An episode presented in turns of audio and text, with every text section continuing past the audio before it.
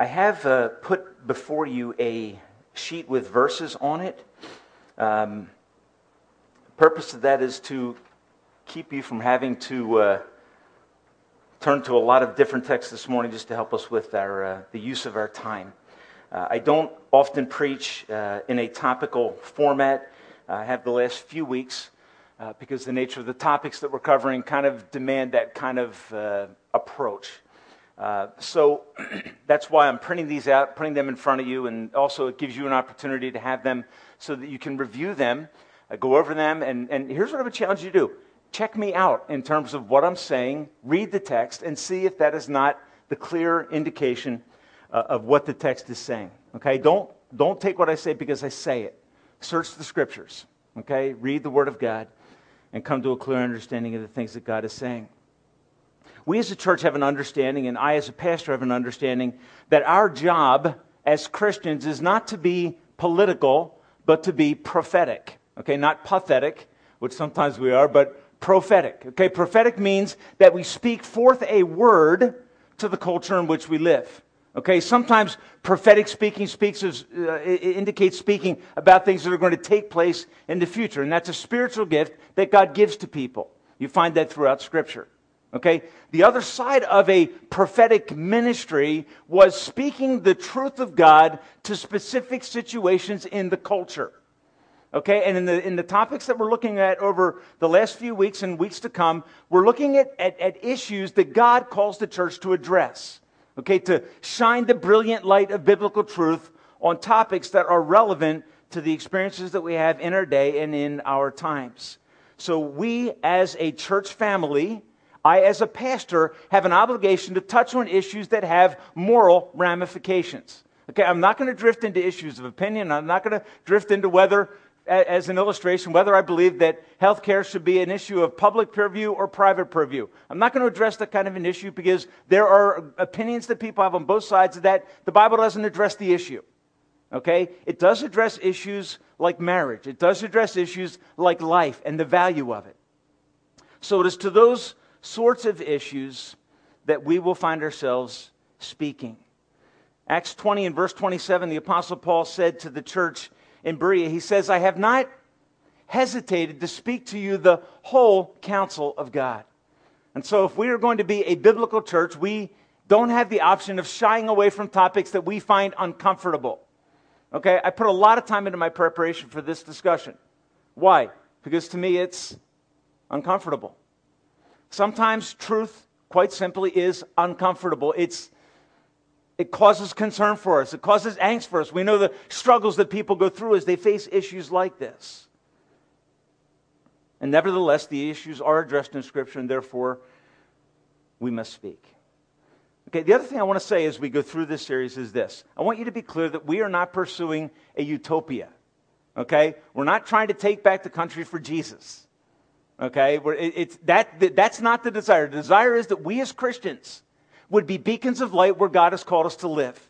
And that our, our primary desire would be that we would shine the light of Christ. And, and I want to I wanna, I wanna encourage you in this way. Don't get focused on the big picture because the big picture will frustrate the daylights out of you. You don't have the mental capacity, you don't have the resources to effect change nationwide in yourself. Okay, you do by prayer, and that's where you go with those kinds of big issues. But the question that I want to ask ourselves this morning is what is it that you can do to make a difference in these areas? Who are you engaging in discussions about issues like this that really matter, issues of life and death? So I want to encourage you not to say, I want to change the whole country. You know what I want to see God do? I want to see God change this country life by life. Okay, because if lives aren't changed, the country won't change. So I think that helps us to focus our attention as individuals and say, if I'm going to make a difference, in my world, I need to start influencing, becoming salt and light in the lives of people around me. So go out and do that. The other thought I want to give you as a warning is this watch that we are not taken captive to ideology rather than biblical theology. Okay? Meaning, don't raise your ways of thinking about things to the level of biblical authority. Okay? Don't take your personal opinions, baptize them, and convert them into theology. Okay? theology is biblical truth. Okay? We shine the light not of our opinions, but of biblical truth. Okay, and when you're speaking biblical truth, you should speak assertively, you should speak lovingly, you should speak confidently the truth of God's word. Okay, without hesitation and without apology, but in love. Okay, so there's that balance that it's not take opinions, baptize them, make them look like they're equal to the word of God. They are not.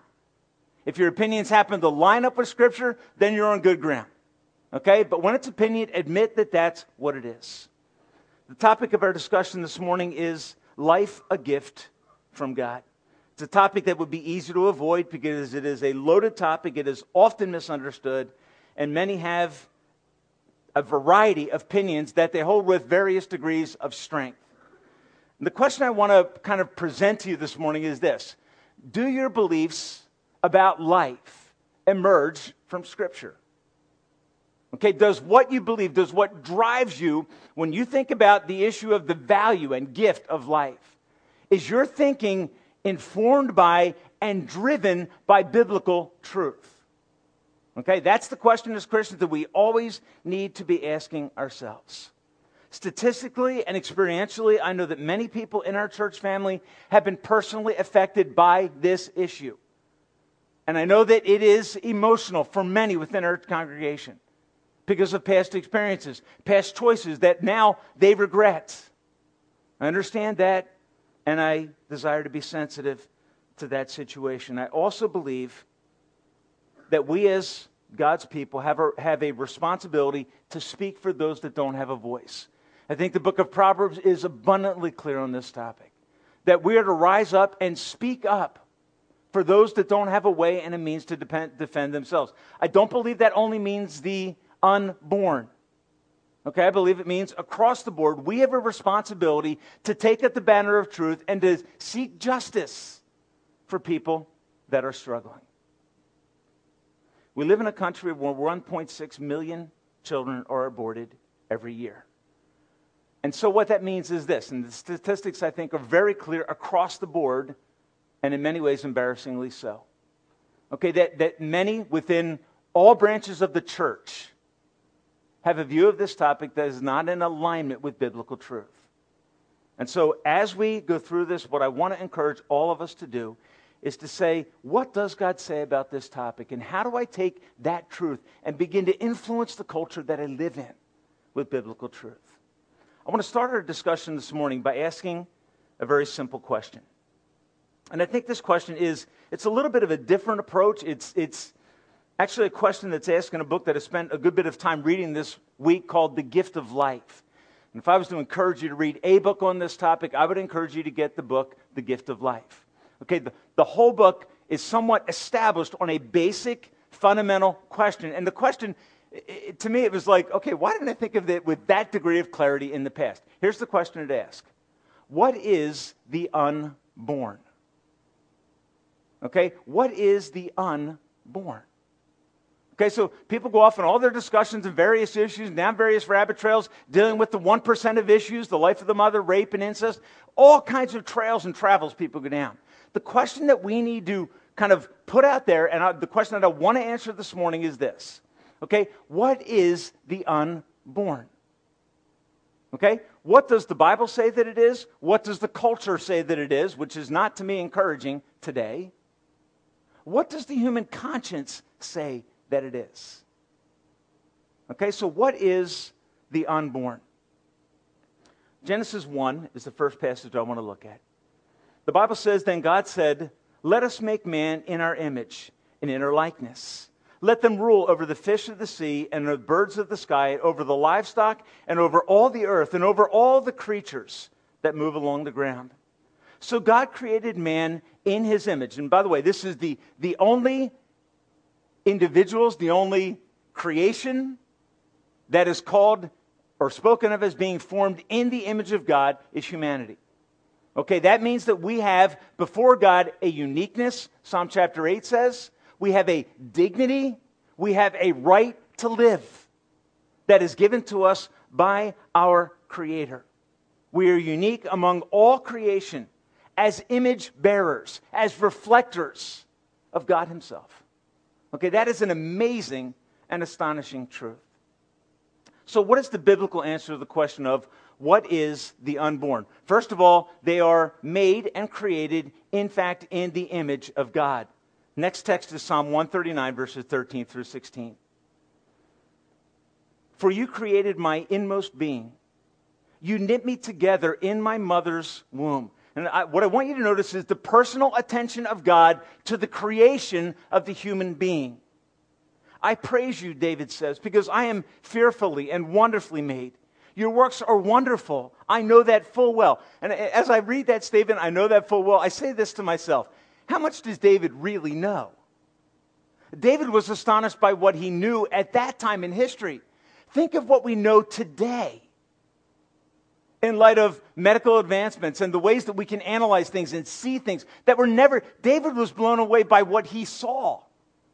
And what he saw was really, seriously, the fringes, the, the outer edges of the glory of humanity created in the image of God. He was stunned by that. Notice what he goes on to say. He says, My frame was not hidden from you. You saw what was taking place in the secret place. And an analogy, I believe, to the mother's womb. When I was woven together in the depths of the earth, your eyes saw my un formed body. I think this is what most of your translations say. That word in the Hebrew language literally means embryo. Okay, your eyes saw my unformed embryo. And David can speak of that embryo with what? Personal pronouns. Talking about the identity and nature of what lied within at the time of conception. My unformed body, all the days ordained for me were written in your book before one of them came to be. Which is to say, what? God had taken in David's life a personal interest. And as David responded to God in this psalm, he had an understanding, a grasp of that, that from the time that he was an embryo, an unformed and not completely mature human being, he was in fact a human being with personality and with personhood. Jeremiah chapter 1 and verse 5. Jeremiah says this, or God says to Jeremiah, I'm sorry. Before I formed you in the womb, I knew you. Before you were born, I set you apart. Which is to say, what? God gave to Jeremiah in utero a divine, God given dignity via purpose for his life.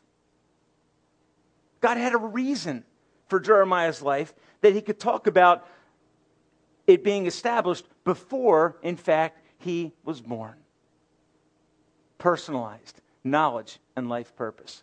Luke chapter 1. This is a text I don't think that I've shared in relationship to this topic, but it's, it's, it's a theme that has struck me this week as I've gone through this. Luke chapter 1 is the discussion of the birth of John the Baptist. Okay, a man who was called by God, we know from the text, prior to his birth, given a task, a mandate that he would be a prophet, a preacher, and a man of God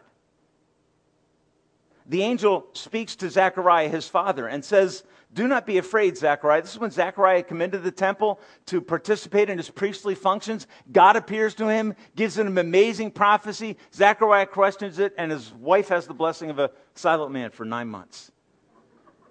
Okay, here's what he says eh, Zechariah, do not be afraid. Your prayer for a son has been heard. Your wife Elizabeth will bear you a son Okay, that is to say that what lies within has gender. You are to give him the name John. Okay, when was the name given? The name is given prior to his birth. It is his identity in the womb. He will be a joy and delight to you, and many will rejoice because of his birth. Verse 40, moving ahead in that chapter, it says this When Mary, who is now coming to visit Elizabeth at Zechariah's home, when she, now finding out that she is expectant with the child, the Christ child, when she comes to visit Elizabeth, she greeted Elizabeth. When Elizabeth heard Mary's greeting, what happened? The baby leaped in her womb. Now, think to the basic question that we're trying to address What is the unborn? What is it in this text? The baby leaped in her womb. Okay, God's definition of what lied within Elizabeth at six months was that it was a baby. It was a life given and protected by God. When Elizabeth heard this, the baby leaped, experienced joy, experienced emotion, and Elizabeth was filled with the Holy Spirit. Verse 44 As soon as the sound of your greeting reached my ears, the baby in my womb. Okay, then go to Luke chapter 2, verse 5. Joseph and Mary are now going to Bethlehem to register. Mary is exceedingly and abundantly pregnant, and he goes there with her. He went there to register with Mary, who was pledged to be married to him. She was expecting a child, the Christ child. All right, so what was within? A child. Okay, that's the definition. While they were there, the time came for the baby that's unborn to be born. So that in, in Luke, here's what you find the unborn, the preborn, and the born are called what? The exact same thing. So the same Greek word is used to talk about the unborn within, the preborn close to that time, and to the born. What is the nature, what is the definition of the unborn? Okay, the Bible I think is clear. It is a life. Galatians 1 15. Paul talking about his birth says, God who set me apart from birth and called me by his grace. So what is Paul saying? From the time of birth forward, he was a life, a human being with dignity and with God given purpose. The other text that comes to mind is the book of Job, Job chapter, I believe it's chapter 3, when Job is giving his first reply to the struggles and the critics of his friends. In, in his depression, in his struggle, what does he say? He says, Cursed be the night that said, A son is conceived. Okay? And what is Job saying? I had gender, I had life, I was a son on the night of my conception. That's how the Bible consistently looks at the nature of what is within. Okay? So the first question we answer is what is the unborn from the biblical perspective? The second question I want to ask is this What is the medical answer to what is the unborn? Okay, what is the medical answer to what is the unborn? I just want to give you two quotes one from a man named uh, Professor Matthew of Harvard Medical School, given in 1981 to a Senate Judiciary Committee. Here's what he said It is scientifically correct to say that an individual human life begins at conception. Dr. Watson from the University of Colorado Medical School said this The beginning of human life is simple is a simple and straightforward matter. The beginning is at conception. Let me describe to you what happens. At conception, a sperm and an egg join. The mom contributes 23 genes, the dad contributes 23 genes, 46 total. Okay? They come together to make a unique individual formed in its earliest stage as an embryo. It is what? It is a whole human organism, however immature, but it is what it will be. That embryo does not convert into something else. That single cell called an embryo is a human being. And that's the understanding and definition from the general medical community. It is not all that it will be, it is living and growing, yet utterly unique and completely independent, if you will, of the mother in terms of what's happening within. It is sustained by, but it produces its own blood. It develops its own heart. It is a living organism. In two weeks, there is a discernible heartbeat. And the heart that is present is circulating blood within the embryo. Folks, listen to this. At two weeks, that single cell has produced multiple cells, a heart that is actually producing and pumping blood throughout the system in two weeks. Amazing to me. At six weeks, the embryo or the child is less than one half inch long. Fingers are formed on the hands. At 43 days, there are detectable brain waves. So all of those things have come into place. At six and a half weeks, there's something that is often called in the old school the quickening the movement at this level, unexperienced and unfelt by the mother because of the thickness of the uterine wall. At nine weeks, fingerprints appear, male sexual organs are forming, gender becomes clear, kidneys are functioning. At week 10, the gallbladder is functioning. At the end of 12 weeks, all organs are functioning. All of this occurring in three months. Vital signs are the medical definition of life. The unborn is a human person, though it is not yet totally independent. Okay?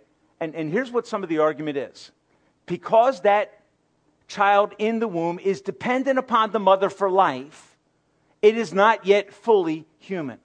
That's the argument that you will often hear kind of put forth and proposed. The argument is about capacities. In other words, what defines a human being in the secular mind is what? It's the capacities, it's the functions that it has. And when those capacities are diminished, the life is to be less valued, and in this case, often terminated.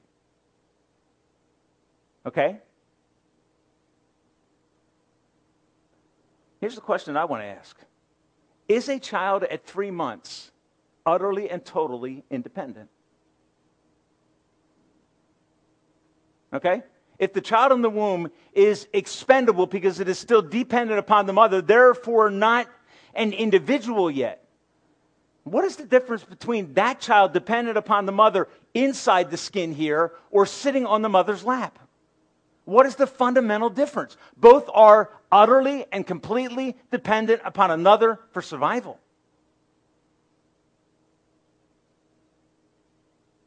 We live in a world where we have something called 3D ultrasound, which is given a stunning window into the womb.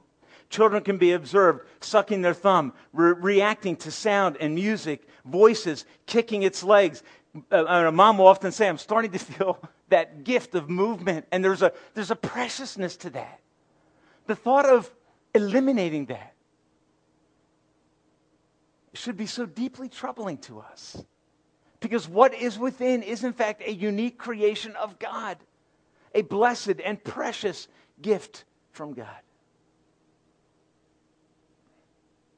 Why is there a resistance to call the child within a living human being?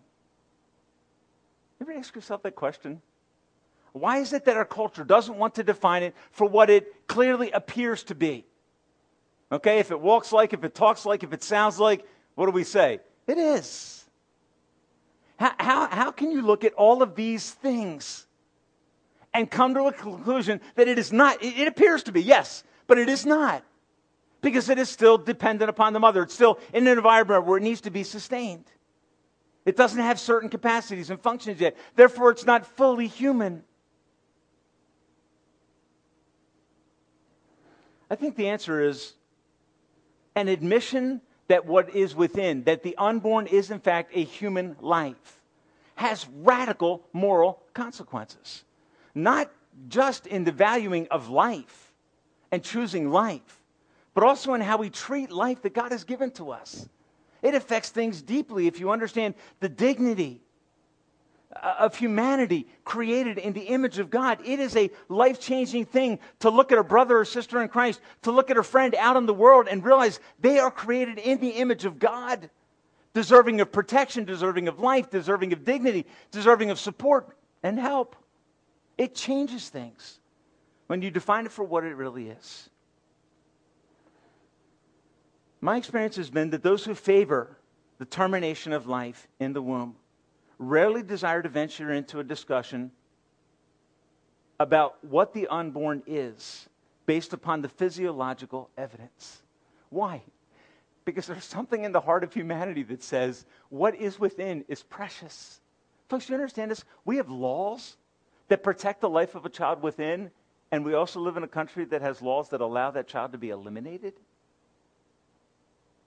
That if in the case of murder, a mother who is pregnant is killed, that the person who murders the mother can be charged with double homicide? Why? Because of what is so abundantly clear, what, uh, uh, because of what shouldn't have to be said. It should simply be obvious. So the medical answer is that life begins at conception. What is the cultural answer? The cultural believes that an unwanted, unformed, unformed or unborn, I'm sorry, developing fetus is not a living human being deserving of rights and protection. What is the real problem with the cultural understanding, and why is it that people struggle with admitting what it is that is within? Why the, why the fight? Why the wrestling to keep it what it is? And I think the answer to that question is that this is an ethical and moral issue. In our culture, ethics and morality have been reduced to personal preferences. Okay? What you desire to do with yourself is up to you. Okay? Your personal preferences determine what is true and what is right for you. And as Christians, what do, what do we want to say? We want to say, no, we're created in the image of God. We're given certain inalienable rights. We're given certain moral codes and conduct that God has put within us that should govern our decision making. The bent towards personal choice and personal freedom blinds to the reality of what lies within. See, if I live with a disposition, a predisposition, a pre choice that I have the right to do whatever I want to do with my body, number one, I'm living a lie. I don't live in a country that allows me to do whatever I want to do with my body. That's not the world I live in. I live in a world that is governed by Judeo Christian ethics, by moral principles and boundaries and laws that actually restrict my behavior. And most people that I know are willing to acknowledge that and to, at some level, strive to live by those laws. The sad truth is that most abortion minded individuals operate on a sloppy assumption that what is being aborted is less than human. Because, folks, if, if, if you accept it as a human being, you can't justifiably terminate it. So that's why the question, the most fundamental question you should raise with someone when this topic comes up is what is the unborn to you? What do you believe is happening when you feel that child moving and kicking within? What do you believe a, that, that, that a, uh, an ultrasound is revealing in 3D when it shows you the facial expressions and, and all of the, the parts of the body? What is that to you? We need to come back to the question what is, the un, what is the topic of discussion here?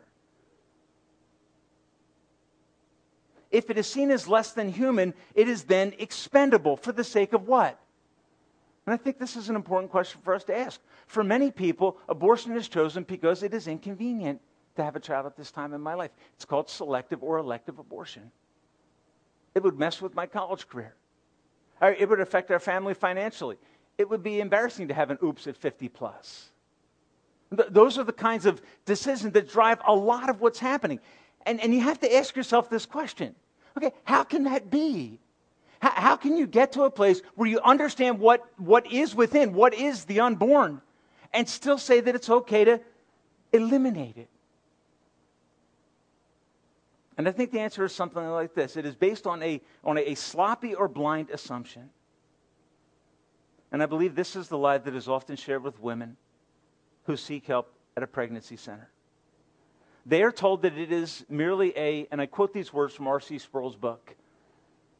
They are told that what is within is a blob of protoplasm. It is an indiscernible mass of tissue. Folks, can, can I just be honest? That's a lie. What lies within is not indiscernible. Even in its embryonic stage, we know what it is. It is a distinct human being with all of its unique traits mapped out. That's what Psalm 139 is talking about. David could say, God, you knew my days before they started in terms of counting from the point of birth forward. In the womb, you knew. You knew what I would be like. You gave me unique gifts and capacities or lacks of capacities, folks, by God's design. And I believe that often women are lied to. And I believe that often men have coerced women to do what is convenient for them and for their future and for their financial well being. And I think that's something at times, at times when that happens, that needs to be repented of. It needs to be owned. We can't just brush over it. I think the reality of what is revealed in a, in a, in a 3D ultrasound is very powerful because it is true. It is true. And I think it's important for us to say that what we think about what is within does not determine what is within. Okay, so that, that I can't say, well, I made a choice to desire that it would not be a baby so that I could eliminate it.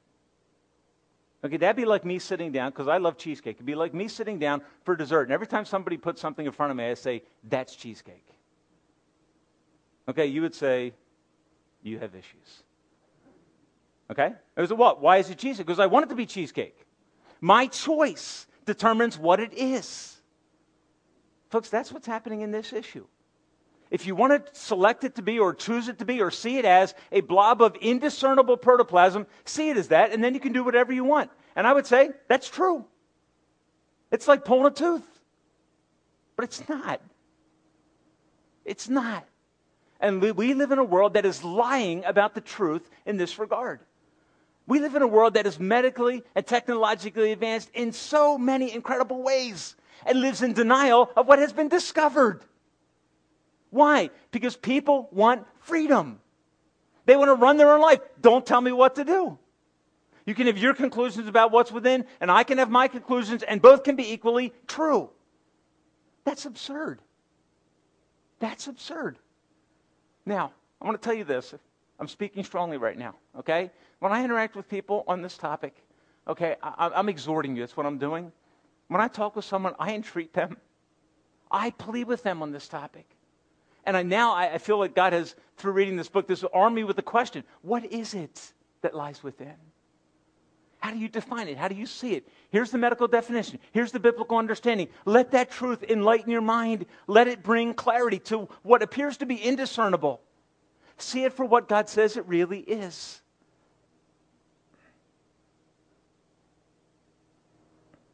In the case of a murder a few years back, a man murdered a woman, I think her name was Stacy. Murdered his wife who was pregnant and was charged or being, up on, being brought up on charges of double homicide.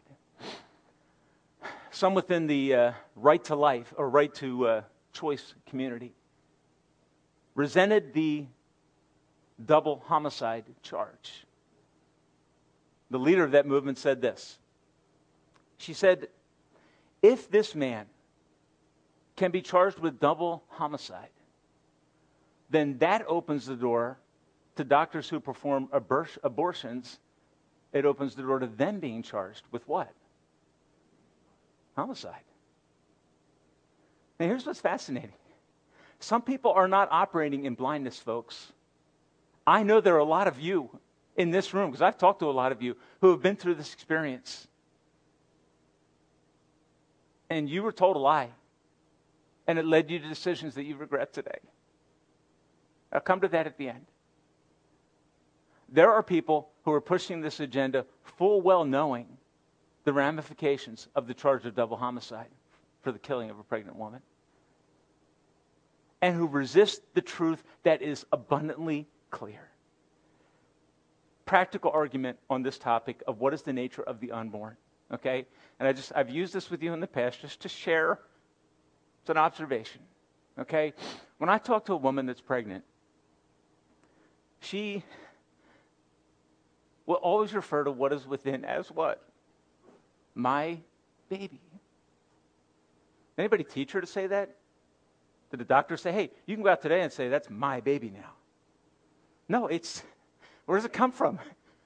It's just, it's, it's an innate gift from God, an innate fundamental understanding through general revelation, through the conscience that God has pre programmed according to Romans 2, that they know that what is within is their baby. And they will do everything they can to protect that baby. And when a, a another mother sees a pregnant woman smoking, you know what you see? You see rage. How could you do that? Why are they reacting like that? And that's true in the secular world as well. Why the reaction? Because they know what is within. It is a human life. And by that activity, by that habit, you're jeopardizing the health of that human life. You shouldn't do that. Do you understand what I'm saying? And yet I live in a culture that says you, you can not only do harm to that, you can actually destroy it. And I would say that that is what one songwriter called the moral schizophrenia of what is happening in America. There's this, this utter confusion, this fence sitting that brings immense pain to our culture. If a mom wants the child, it's called her baby. If the pregnancy is unwanted, the decision to eliminate changes the nature of what is within. That's the argument of the culture. And I would say to you this morning that I think that is severely flawed logic. A mom who takes prenatal vitamins, who goes and gets ultrasounds, who finds out the gender of her child, who monitors the health, who exercises, who eats wisely, who stops smoking and, and avoids alcohol, uh, is applauded as what? A good mom. Okay, and that's just, that arises from the conscience. This is what Romans 2, if you look at the last text I have down for you, this is what Romans 2 is saying. Indeed, when Gentiles who do not have the law, people that don't yet know God, when they do by nature the things that are required by them, when they naturally understand that what is within is a precious life to be protected and valued, when they understand that, what's going on? They are a law for themselves, even though they do not have the law, since they show that the requirements of the law that is, the, the mandates of moral appropriateness are what? Written on their hearts and their consciences. Also, bearing witness, their thoughts now accusing and even now defending. Folks, what has God given us as human beings? God has given us a conscience. God has given us a moral thermometer that says that's wrong and that's right. It measures things. And I believe in this area that when a mom is pregnant, and is carrying a child, she refers to it as her baby, not because she was told to refer to it that way, but because it is the natural way to designate the unborn. It is, in fact, a child. I'm amazed by discussions in recent years about fetal surgery. Amazing to me. When they can find a physical problem with a, an unborn child and actually go in and operate to do what? They go in in fetal surgery to operate to do what? What would you say? Save the life of the baby. While in that same building, you can have people choosing to terminate the very life of a baby. And here's what I'm going to tell you if you start thinking about it from what is the unborn by God's design, that you will find your conscience, you will find your heart awakening to this issue. My desire is to cause you to think this morning what is the unborn?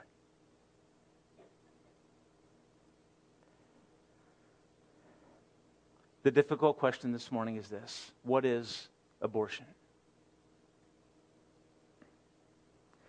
And I think it's impossible to describe what abortion is apart from understanding what the unborn is. Once you define what the unborn is, you can now come up with an adequate definition of what abortion is. It must be defined from the perspective of what the child undeniably is a baby, a human being. Therefore, every successful abortion ends the life of a human being. Okay? Think through all the things that I've given to you. What is abortion? It is the successful termination of the life of an unborn baby. That's what it is. Dietrich Bonhoeffer, in his book, his classic book on ethics, said this. He said, Destruction of the human embryo in the mother's womb is a violation of the right to live which God has bestowed upon this life. He said to raise the question whether we are here concerned with a human being or not is merely to confuse the issue. And I love the brilliance of that. It is evident as to what it is.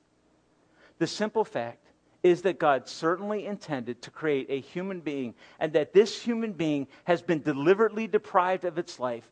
That, he said, is nothing but murder. Okay, that is strong. If the unborn is a human life, then the willful termination of it is what?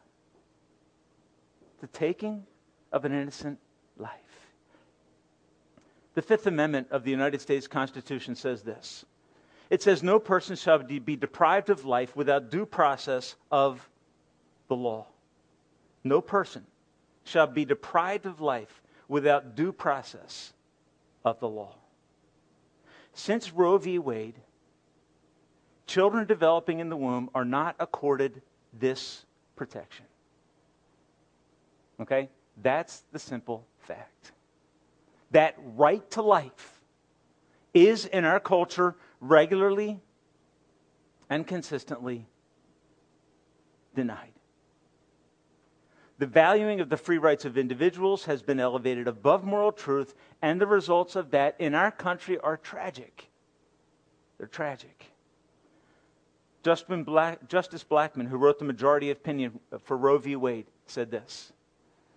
And, and I'm, not, I'm not surprised that he said this. He said, we, do, we need not resolve the difficult question of when human life begins. And my response to that is, Are you kidding me? We don't have to resolve the issue of when life begins when we're talking about what? Legalizing the termination of what is unborn.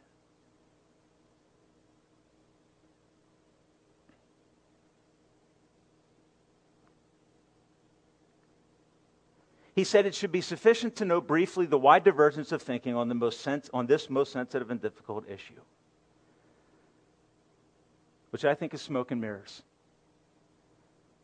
Okay, that kind of talk that st- simply obstructs the truth, obstructs the reality of what is within. At some level, at some point, it becomes a lie. Okay, it becomes a willful distortion of known facts.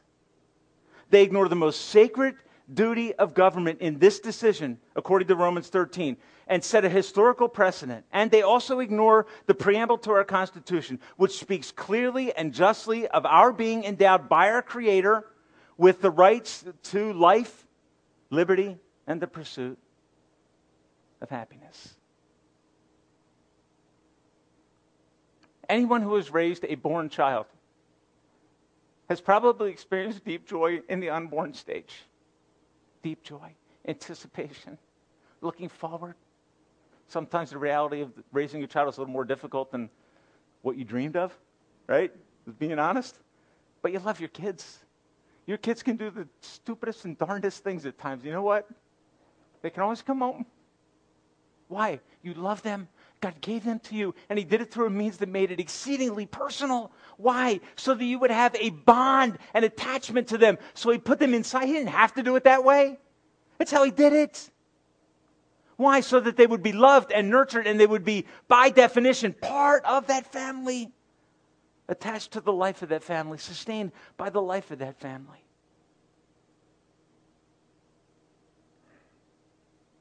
The results of yielding to popular opinion have been sad for America. Al Mohler made this observation. He said the Supreme Court may have the power to reverse legal precedent as it did in 1973, but it does not have the right or the authority to reverse moral truth. I like that statement. You can make a law that makes something legal. Because it's legal doesn't mean that it is morally right and appropriate and good for the country. He said, though, abor- though abortion may have been illegal one day and legal the next, it was not morally wrong one day and morally right the next. And I think the conclusion to that statement is that our country has a serious problem on its hands. Our country, meaning all of us. And that is the blood of innocence. I believe that is a problem, that is a struggle that we, as a nation, as part of this nation, have to deal with. The result of these decisions is that abortion is defined as just a medical procedure. On a, on, on a fetus described as a biological parasite or a blob of undifferentiated protoplasm. Why? To devalue, to destigmatize, and to make personal choice and personal protection of one's lifestyle, of one's career, of one's financial stability okay. That's what happened.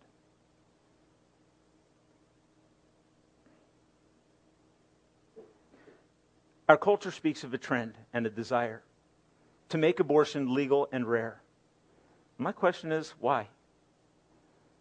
Why would you have to make a medical procedure legal and rare?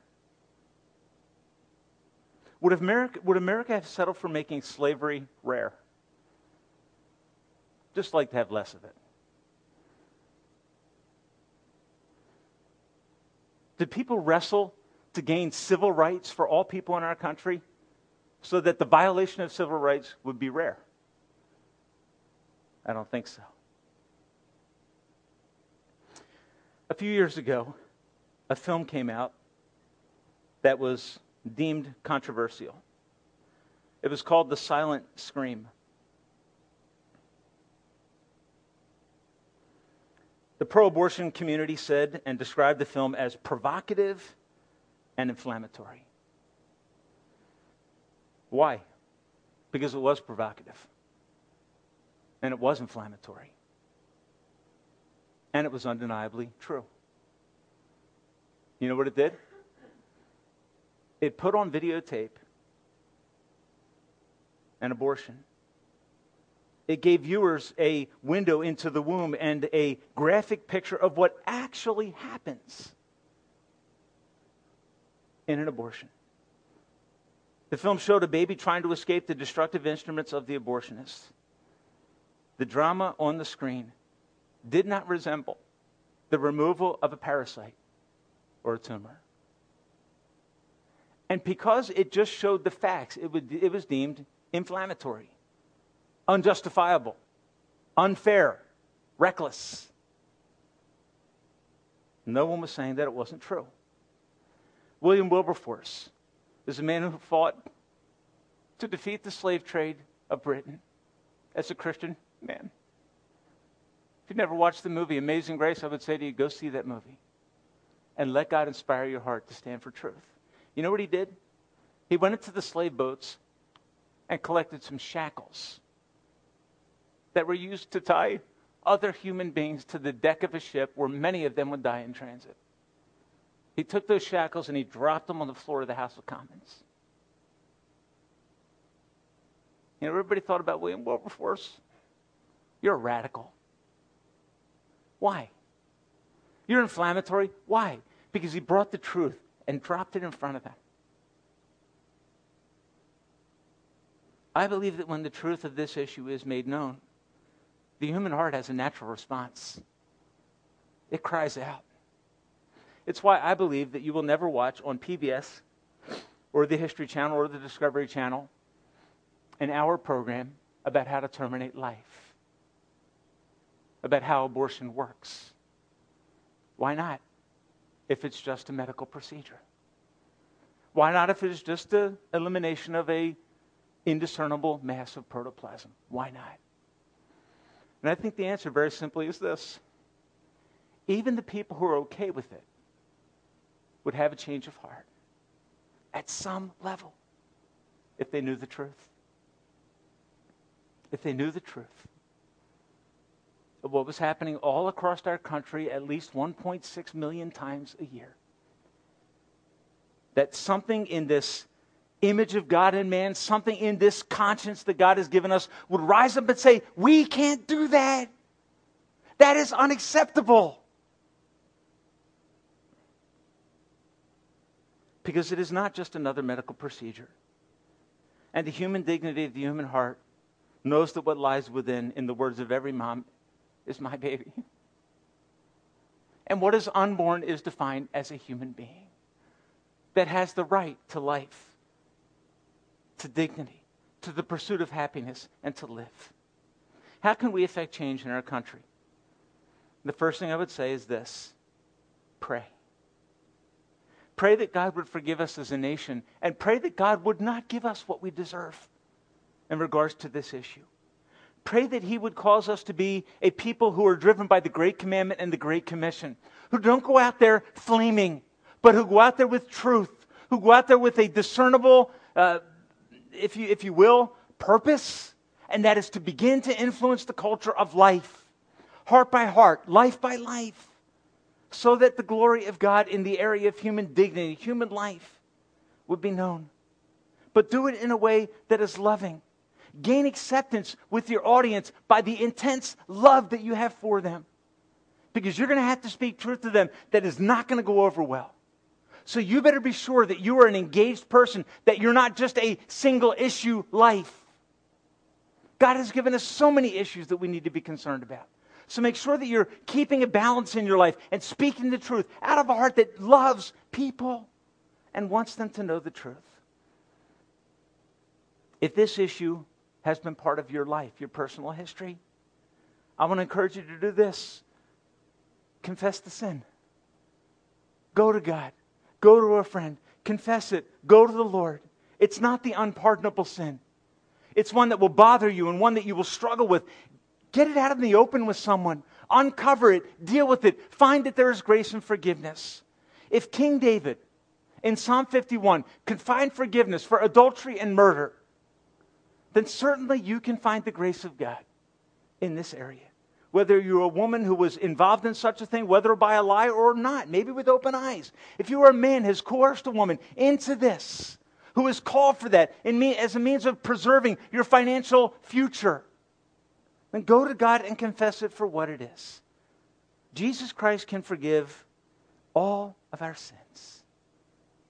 1 John 1 9 says, If we confess our sin, he is faithful and just to forgive us and to cleanse us from all unrighteousness. So as we wrestle with the truth like this, that pinches the conscience, that brings up past memories, where do we go? We go to the cross. We go to the same place that we go to, whether it's lust or lying or greed or whatever it is. We go to the cross and realize that Jesus Christ shed his blood so that we could be forgiven. If you've wrestled with this issue as a woman or as a man, uh, a lady in our church, Carol Skimenez, would be glad to talk to you. I called her yesterday and just verified that I could ask you to go and speak to her about this issue. She's involved at the Women's Health Resource Center in a post abortion trauma healing seminar. It's called PATH. And it, it, may be of help to you. Maybe, maybe today God's just going to draw you out and say, you know what? I need to deal with this issue once and for all. I got to stop hiding it. Don't let shame silence you and keep you guilty. Address it. And folks, listen, I mean this in every area of our lives. Don't let shame silence. There's grace for you. Abundant, amazing grace. Young people, how do you avoid this issue? Sexual purity is your only option. It's your only option. Okay?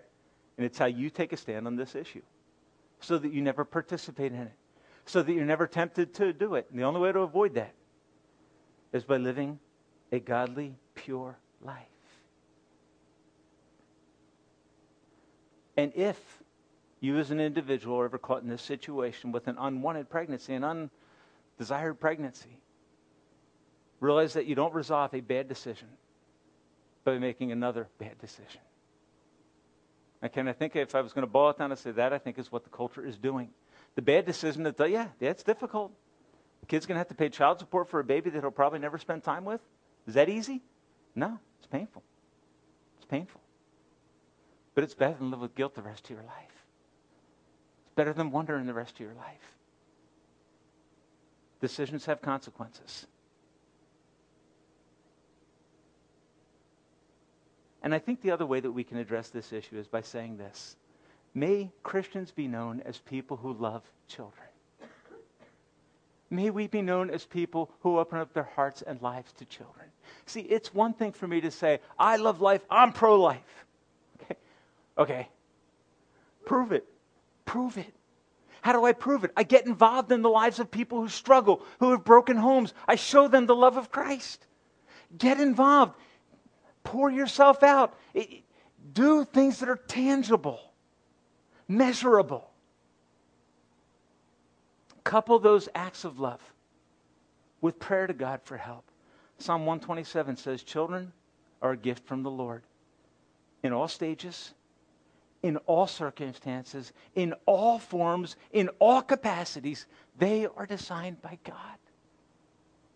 Let that truth settle in and embrace that truth and live that truth. Don't ignore certain segments of the population. Engage, love, be like Jesus. Frank Vitale is with us this morning. Had his wife's memorial service last Sunday night, lost her a week and a half ago.